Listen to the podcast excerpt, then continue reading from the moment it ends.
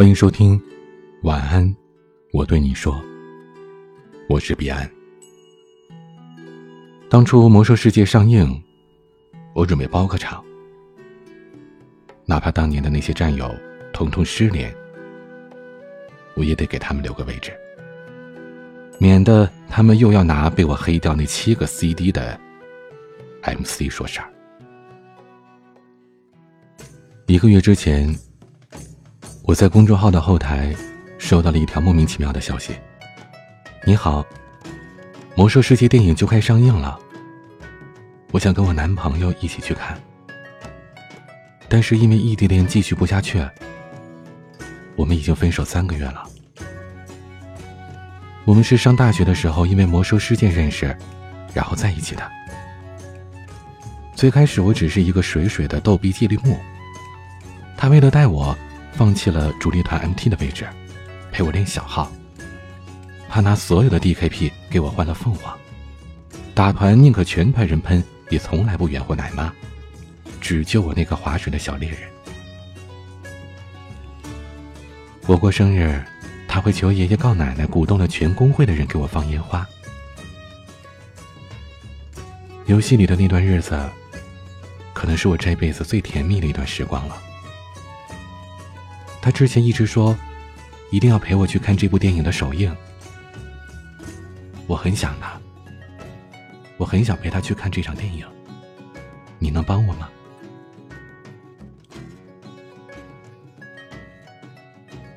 看到了这条消息，我们的老板说：“做，一定要做，为了部落。”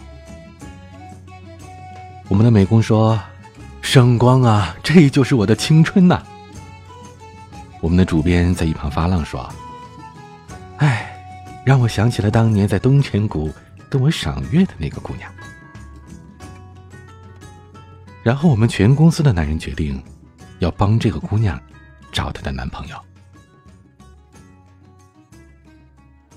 顺理成章的，我们开始绞尽脑汁去重新勾搭那些已经对我们爱理不理的昔日的战友。闪金镇边上那个卖猫的姑娘，你能嫁给我吗？荆棘谷的青山，还有那只让老子躺了二十多次的虎王，还有当年说抓到了就送我一只机械松鼠的王八蛋，你在哪儿呢？我在铁路堡的熔岩里死了七八个来回，也没看到你说的那个隐藏 NPC 哎，你是不是在骗我？当年在暮色森林蹲了我一天那个孙子。对，就是你，有种咱们再来啊！老子早就混到高多了，来呀！当年陪我在血色狗男女跪了一下午的那几个二逼，我给你们搓了那么多面包，也该请我吃顿饭了吧？快回来吧！我用十年换你的左手弹刀，我再也不偷偷的黑蓝绿练附魔了。你们别装死了，好吗？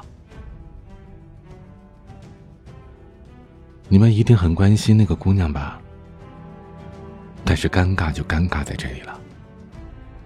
公众号后台的回复机制是粉丝发了一条，后台才能回消息。我们冒失的回了那姑娘一句：“既然你诚恳的请求了，那我们就顺理成章的答应你了。”之后。这姑娘就再也没有回我们了。是的，这个姑娘，我们再也联系不到了。但是瞄准射击哪有拐弯箭啊？就是跑失一宿，我们也得跑回来呀。我们还是决定把这个系列继续做下去，也算是对当年那些烂泥糊不上墙的兽朋矮友们有个交代呀。还有，顺便帮主编找找。那个当年在东泉谷陪他看了一晚上星空贴图，聊了小半张点卡人生的姑娘，当年的猎人已经做了厨师，我烧的饭已经从当初的狗都不吃变成了好吃成狗，请叫我烹饪巨匠兽王李。盗贼改行当了警察，圣基，你被捕了，德鲁伊。出国深造去了，我去，在美国完全感觉不到自然之力啊，怎么办？萨满大学毕业之后投身教育事业，感谢大地母亲。今天，我们来讲欧亚板块吧。圣骑士本书连读，现在正在改博士论文呢。科学之光即为无知信仰。法师仍然待业在家。谁让我是亲儿子呢？牧师当了护士。暗盐树，青霉素。而战士呢，早已经升职加薪，踏上了人生巅峰。从不 OT，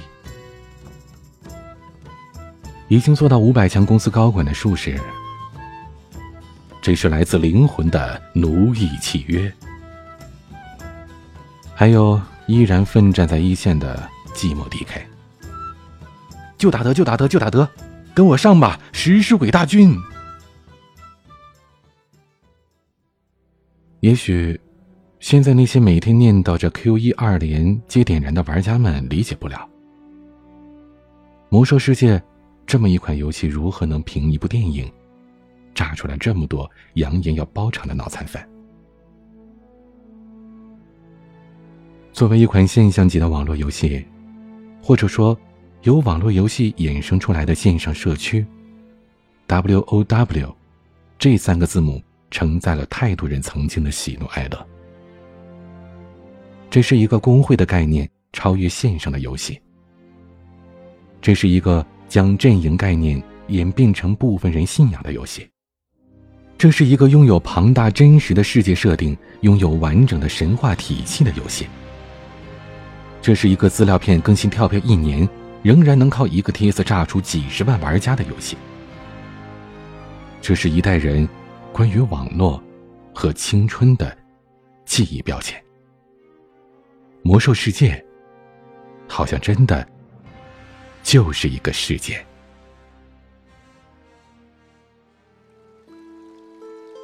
一个生存在鬼服的联盟战士，坚守着自己最后的荣耀。面对部落上百人的攻城队伍，他一次次复活，直到没钱修理已经破损殆尽的装备。最后，部落玩家主动放弃，并且向这个战士致敬，并且在各个工会置顶通告：这名玩家在游戏期间不得发起屠城组队。一个在五幺二当中。永远离开了这个世界的玩家，全服务器的玩家为他祈福悼念。他们坚信，他并没有离去，只是掉线了。一个罹患白血病逝世的玩家，被官方在游戏内设定成 NPC，并且吟诵诗篇来纪念他。他仍然穿着他离开的那个版本杂乱的装备，领着他的宠物豹，永不离线。一位工会的会长和他的妻子因为游戏走到了一起。当妻子重病时，他为了医治妻子，被迫放弃了游戏的时候，他的伙伴们并没有放弃，用游戏内捐赠金钱、现金汇款的方式帮助他们，只希望他们有一天能再和大家打一场副本。一个许久没有上线的账号，有一天突然被盗号者登录了。等待他的没有责骂与呵斥。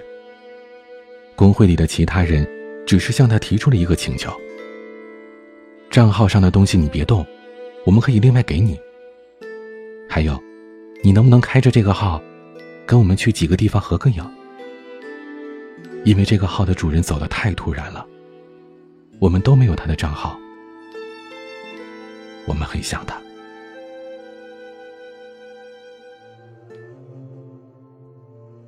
我认识一个团长，他给工会最开始的十个人买了总共六千元人民币的点卡。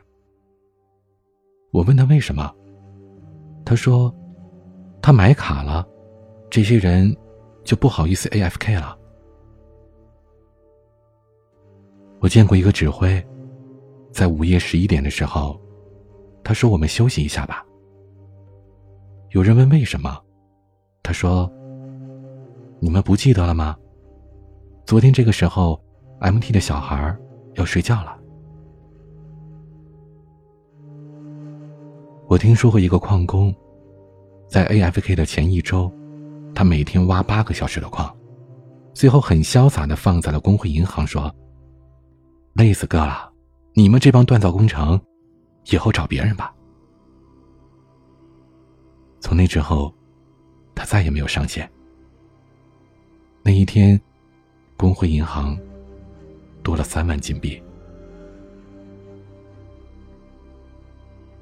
我见过一个猎人，中午两点钟的时候，他强制踢了一个奶德。我们问他为什么，他说：“奶德是个学生，两点半他要上课的。”还有一个盗贼，他拿到了双刀之后，每天六个小时在线打工。我知道他的主手武器，是一个朋友帮他标到了六万金币才拿到的。我见过一个放弃了成功的猎人，那天他和另外一个猎人肉点，点数低的是他，可另一个猎人掉线了。他等了五分钟，他给那个猎人打了八个电话，他始终没有把成功捡起来，然后他也掉线了，所有人都掉线了。我七十级的时候，法师带血色。一个小号说：“boss 的装备你捡去卖钱吧，谢谢你。”那之后，我带他刷了一个通宵。我见过在藏影村看海的一个小白，他卡一个任务卡了两天，需要高级假人。我路过那里的时候，他在挖矿，我问他为什么。他说要冲工程做这个任务，我下马做了一个假人给他，然后想听他说一句谢谢。他不仅说了，在我离开的时候，我包里多了十六块毛料、两组铁矿、三组零八张丝绸，还有一瓶特效法力药水。作为一个没有法力槽的盗贼，我留着那瓶法力药水。一直没扔，或许是巧合吧。一个小德对我说：“我卖了三张点卡，只有你不骗我。”听完之后，我默然了，只是淡淡的在世界频道上说：“这个小德是个新手，不要让他灰心。”之后有一个人密我，说：“对不起，我不知道他是新手。”已经把钱邮给他了。另一个人没有动静，我宁愿相信他是下线了。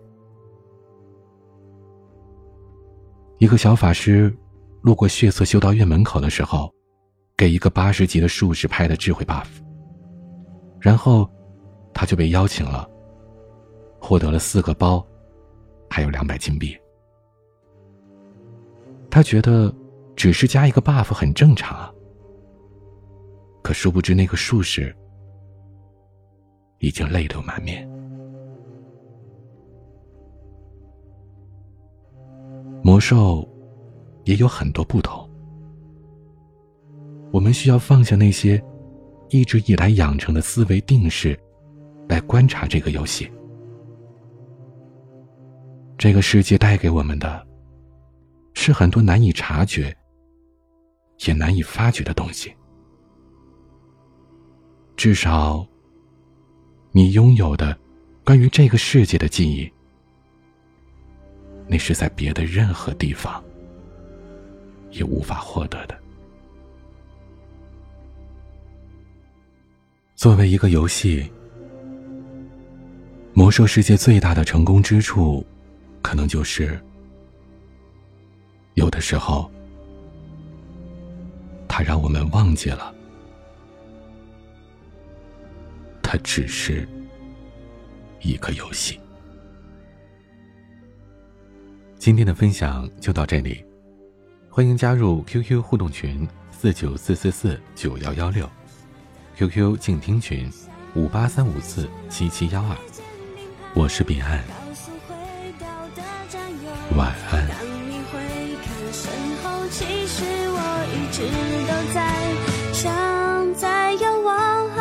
心海，拉紧错位的展开，期许自己不久未来有一个等待。回不去的那，青春如爱，那块红色的印记，记忆中飘飘白衣，一直如心跳跳动在左手口袋。